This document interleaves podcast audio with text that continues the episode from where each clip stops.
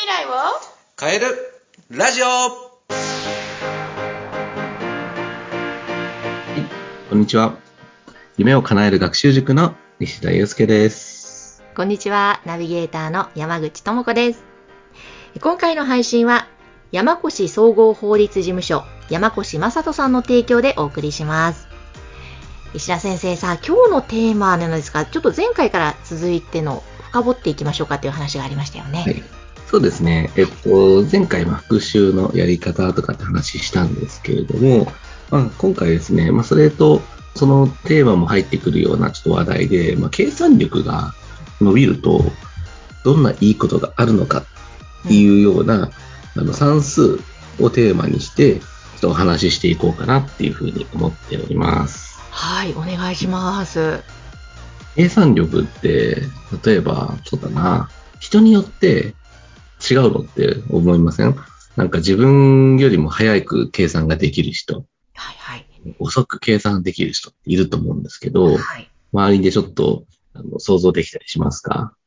あ、そうですね。今パッと思い浮かぶというよりも、こう、小学校、中学校の時に周りの子を見てて、なんでこの子こんな早いんだろうって思う子はす何人かいましたね。そうですよね。それ結構ポイントだったりするんですよね。へえ。勉強の。うんうん。あの、人によってですね、できるという基準が違うんですよ。人によってできるという基準が違う。そう。へえ。言ってる意味わかります？人によってできるという基準が違う。自分はここまでできたらできたって思うけど、はいある人は、いや、全然ダメだって思ったりはい。っていうことですか？そうです、そうです。うんうんうん。そこに点数の差の。秘密が隠されていると。うんということは、それも計算力につながってくるわけですね。そうですね。復習の仕方で、復習してできたっていうのも、どのレベルのできたなのかっていうのは人によって違うわけですよ。はい。これ大きいですよね。自分はすっごいできてるじゃんって思っても、実は全然その段階が低かったり。そうですね。アスリートなんかもよくは、あの、そんな感じですよね。えーこれって自分の中ではどういうふうにその段階踏んでるなって確認して進めばいいんですか？そうですね。まあ、ステージ4つぐらい私は分けてるんですけど、はい。まずステージ1ですね。ステージ1は、問題が解けるという段階ですね。あはい。問題がただただ解ける。うん。これ誰でもね、できないものをまずできるようにする。やり方を覚えるっていう段階ですね。うん、うん、うん、うん。うんで、多くの子がですね、ここで止めるんですよね。ほうほだから、できないものをできるようにすれば、6、70点は、まあ、60点ぐらいは取れるんですよ。う。うん、うん。平均点は取れるかはい。なんかこう満足しがちですね、そこで。なと。満足しがちなんですよ。で私も勉強してて、ある時、こう、なんかこうミスするよなとか、なんか解き終わんないよなとか、あなんかこう、自分が持ってるできないなって思った瞬間ってあるんですよね。で、それ何が足らなかったのかなって考えた時に、次のステージに来るんですけど、ステージ2はですね、こうミスをしないように練習するっていう段階ですね。ああ、なるほど、なるほど。前回、あの、復習で、こう、レ点を、こう、印をつけておくって話したじゃないですか。はい。で、あれって、要は、テストでもミスをしやすいというところの印になってるわけなので、うん。それを何度もミスをしないように復習をしていくっていうことがとても大事になってきますね。要はそのインプットばっかするんじゃなくて、アウトプットしていくことが大事なんですよ。ああ、そっか。そう。ね。例えば野球の練習で、こういうふうに、あの、ボールを取るんだよとか、ボールを投げるんだよって言われたときに、ね、それでその瞬間もう超一流選手じゃなくて、何度も何度も反復練習でしてるじゃないですか。はい。要はエラーをしないようにとか、冒頭しないようにとかってなやるわけですよ。はい。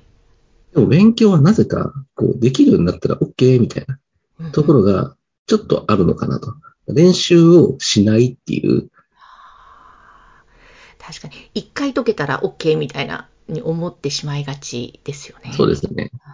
まあそこに付随してくるんですけれども、要はそれだけ練習をできる時間を確保できてないってところですほよ。ー要は時間を、が足りなくなると、そこまで練習してる時間がないと。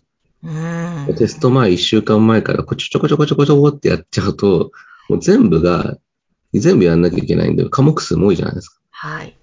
練習できんでしょと。うん。話になるわけですよ。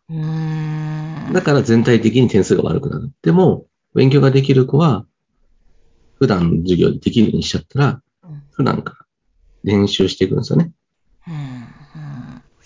つまり。っていうところがね、大きな違いにつながっていくのかなと。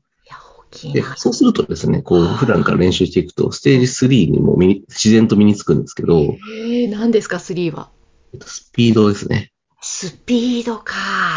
1問1分間で50問あったとしたら50分かかるじゃないですか。はい。でも、1問それを30秒で半分に縮めたら、25分で終わるんですよ。はい。ということは25分見直しで使えるわけです。1問たった30秒変えるだけで、25分の見直し時間ができると。本当です。ちょっとそんなこと考えたことがなかったです。そう言われてみればそうですね。ある時ですね、私のあの、元教え子、今先生やってますけど、あのーまあ、中学1年生の時から入ってきてですね、最初53点だったんですよ、点数の点数。はい。で、まあ、なんとかいい点数が取りたいっていうところで始めていって、まずステージ1ができるようになったんですね。で、本人はもう80点以上取れたって言って、テストを持ってきたらなんと75点っていうね。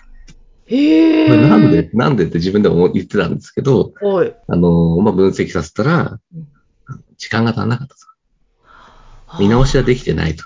ほうほうほう。でもできた感覚はあると。だからミスをしてたんですね。つまり、こうステージ2、ステージ3って結構、そのミスをしない、スピードを速くするっていうのは結構連携していて、でスピードを速くしておけば、見直しができるから、自分のミスしたところを消せるっていういい面もあれば、はい。あとは、みスピードが速いことっていうのはミスをしないんですよ。うーん、そう早なんく解ける人はミスをしづらいんです。へえ、これなんでなんですか？え、例えば、初めてやったこととかっていうのは、初めて読んだ原稿うん。と、ずーっと読んでる、何回も何回も読んでる原稿でどっちの方が安心してやれますかねやずっと何回も何回も読んでる原稿の方が安心ですよね。うんうんなので、そういうところで考えていくと、早くこう染みついてることっていうのは、ミスをしづらいんですよ。でも、ね、あんまり練習してきてないことってミスをしやすいんですよね。うんだから不安になるんですよね。そういうことですね。そう。いや、もう、だから、復習で反復練習、大切な。スポーツ選手も同じこと毎日、毎日、毎日、毎日、毎日、なんで繰り返すかっていうところはそこにあるんじゃないかなと思うんですよね。はい。普段と同じようなパフォーマンスを発揮できるようにしていくっていうところが、うんスポーツ選手もやっている。でもスポーツと、だから勉強ってのは結構似てる部分があるんですですね。似てますね。ここまでできるとですね、うんだいたい、えっとね、80後半から90点ぐらい取れます。え、でも、さらに4があるんですよね。4は、4は、まあ応用ですね。あ100点を勉強するってことで、100点を勉強すると、だいたい80点、90点。じゃあ100点取りたい人はどうするかって言ったら、ーうん120点、150点、200点取る勉強しなさいってよく言っていて、何が来ても大丈夫な状態に、こう、装備しておきなさいと。へそうすると、あの、その段階、だからいきなり1ができない子を4できるってわけじゃないので、ー1、2、3、4って段階を踏んでいくことが大事なのかなっていうところですかね。うーん。うわ、そうか。なんかもう、本当1ぐらいで満足してた感じが、私の学生時代ありましたけど、考えても見えなかったですね。本当に反復ってすごく、だから大切ですね。で、ようやっと応用がやっても、100点、120点を目指してという、あ、もうレベル高いなぁと思いながら聞いてたんですが、でも、基本なんかこう誰でもできることを今ちょっと言ったところで、おっしゃる通り、そうなんですよね。そうう、ん。特別なことって実は言ってないんいやですよね。そうです。本当に。もう当たり前に誰もができるけど、やってないからというところ。言ってないからですね。だから時間も大事なんですよ、それでいくと。本当だわ。時間の確保本当にスマホばっかり見てないでは、親はですね、思ってしまいますが、本当時間の確保。いくらでも絶対時間なんて確保できますもんね。そうですね、はい。うん。いやーということで、今日はその復習の段階レベル1からレベル4まであるよということを教えていただきました。えー石田先生、今日もいいお話ありがとうございました。はい、ありがとうございました。今回の配信は山越総合法律事務所山越正人さんの提供でお送りしました。